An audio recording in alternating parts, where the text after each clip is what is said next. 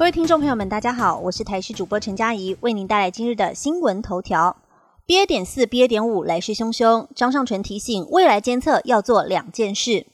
国内疫情本来高峰已过，但是 BA. 点四、BA. 点五变异株客观，恐怕再现一波疫情。对此，指挥中心专家咨询小组召集人张尚淳表示，未来出现 BA. 点四、BA. 点五疫情是很有可能的事。建议对新的变异株，除了边境监测，也应该对确诊者的接触者进行病毒基因定序检测，以及提早减灾。至于入境检疫采三加四，张尚淳表示不能马上放宽成零加七，至少得先等本土疫情这一波过去再放宽。他说，二零二零年防堵疫情的措施是为了争取时间，当时新冠疫苗和治疗药物都没有，即使围堵不成功，也采减灾的方式，能够减少病毒传播。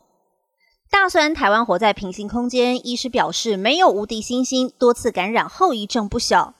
在这波本土疫情当中，台湾陆续传出无敌星星失效个案。胸腔科医师苏一峰引用了丹麦研究，强调重复感染真的会发生。大酸台湾活在平行时空。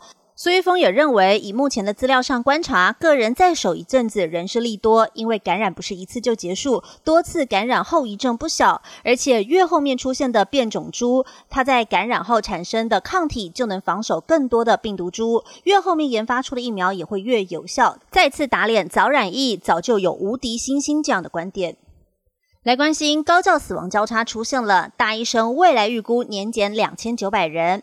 受到少子化海啸的影响，国内不少私立大专院校纷纷喊出停招或停办消息。而根据教育部针对了最新教育各阶段学生数的预测结果，从一百一十一学年起，大一新生数将会超过高中学生的生源，出现死亡交叉。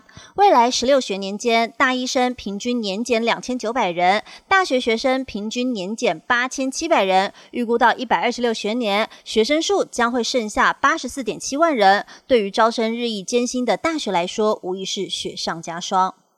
马上来关心天气，午后三地变天，雨区扩大时间曝光。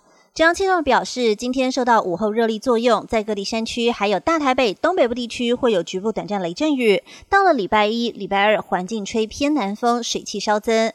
气象局在今天清晨也针对金门县发布了浓雾特报，能见度不足两百公尺。而今天则是受到西南风的影响，天气跟礼拜六很相似，各地大多是多云到晴。在清晨还有上午，南部地区有零星短暂阵雨。午后热力作用，在各地山区还有大台北东北。部地区有局部短暂雷阵雨。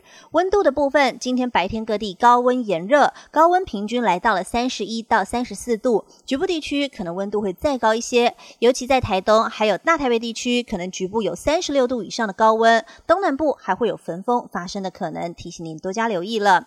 而到了礼拜一、礼拜二，太平洋高压增强，锋面北移到长江流域，台湾各地都是多云到晴，暖如盛夏。而礼拜三到礼拜六，太平洋高压的影响，各地也都是。是多云到晴，高温炎热，只有东南部地区会有零星短暂阵雨，午后山区也会有局部降雨发生。